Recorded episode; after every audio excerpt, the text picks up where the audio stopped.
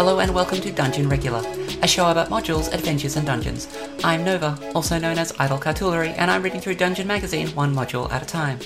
I'll summarize that module, talk about its strengths and weaknesses, and then talk about a few interesting things about it that could be used at the table or impact your own homebrew design.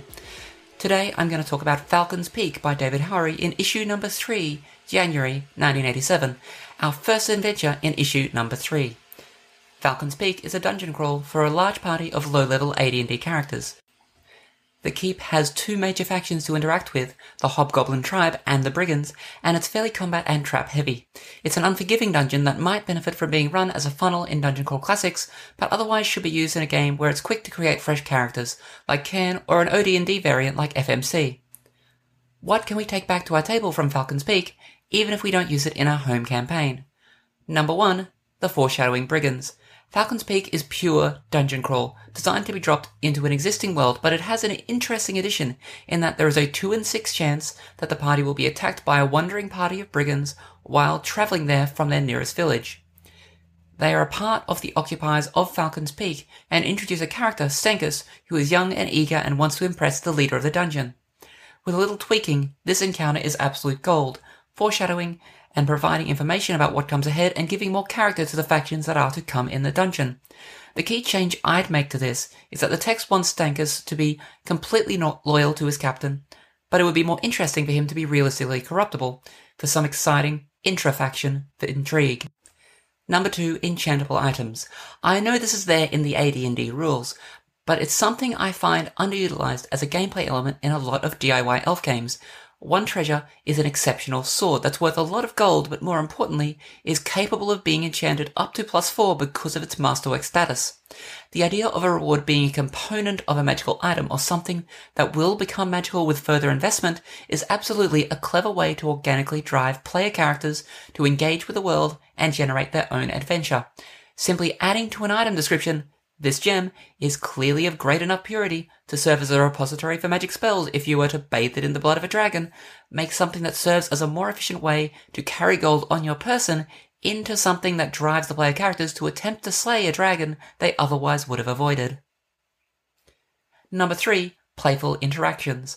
A curse in the first level of the dungeon can turn the characters into scum creepers. Later on, we encounter a bunch of scum creepers who try to communicate to the players that they were in fact tomb robbers who fell victim to the curse. If the transformed thieves are rescued, they are still in fact thieves and not to be trusted. If they are killed, the player characters will have murdered innocents who meant them no harm and have been imprisoned here for 12 years. I love this storytelling, and it's only better if you realize that there's a decent chance that you encounter the tomb robbers before you discover the cursed scroll, it turns an otherwise middle of the road trap into a poignant story.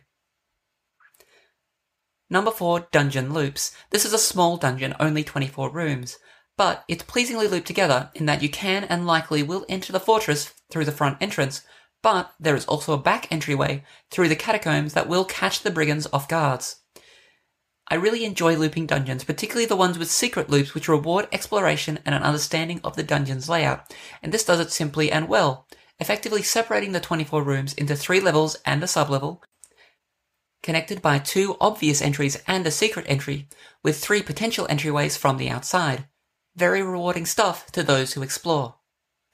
Number 5, Simplicity. I'm honestly really impressed with Falcon's Peak overall. It's my favourite module in Dungeon Magazine so far, next to the Dark Tower of Kabbalah, which I reviewed back in episode 1. What makes it work so well is a combination between a straightforward dungeon structure and some characterful people and set pieces. It leaves a sweet aftertaste for me, and I'd be keen to incorporate this into my campaign world. It reminds me that what we really need is a few interesting characters, a few interesting interactions, and a few shock twists to make a short dungeon crawl exciting and memorable. That's Falcon's Peak in a nutshell. I hope you'll join me for the next episode of Dungeon Regular. If you have any questions, please reach out. I'm on Twitter, Blue Sky, and Mastodon at Idle Cartulary, and I write reviews and blog at playfulvoid.game.blog. If you'd like to support Dungeon Regular, please visit my Ko-fi at ko-fi forward slash idle cartulary. You can make a one-off donation or become a member. Members get free copies of Dungeons regularly, my zine of blank dungeon maps, with tables and lists to help you populate them. They are prioritized for their questions to be included in Dungeon Regular mailbag episodes, can make suggestions for future Bathtub reviews, and get to see Bathtub reviews a week in advance on my Ko-fi before they go public. Our theme music is an extract from Turning the Page by Kirk Osamayo on the Free Music Archive used under a Creative Commons license. Thank you for listening to Dungeon Regular.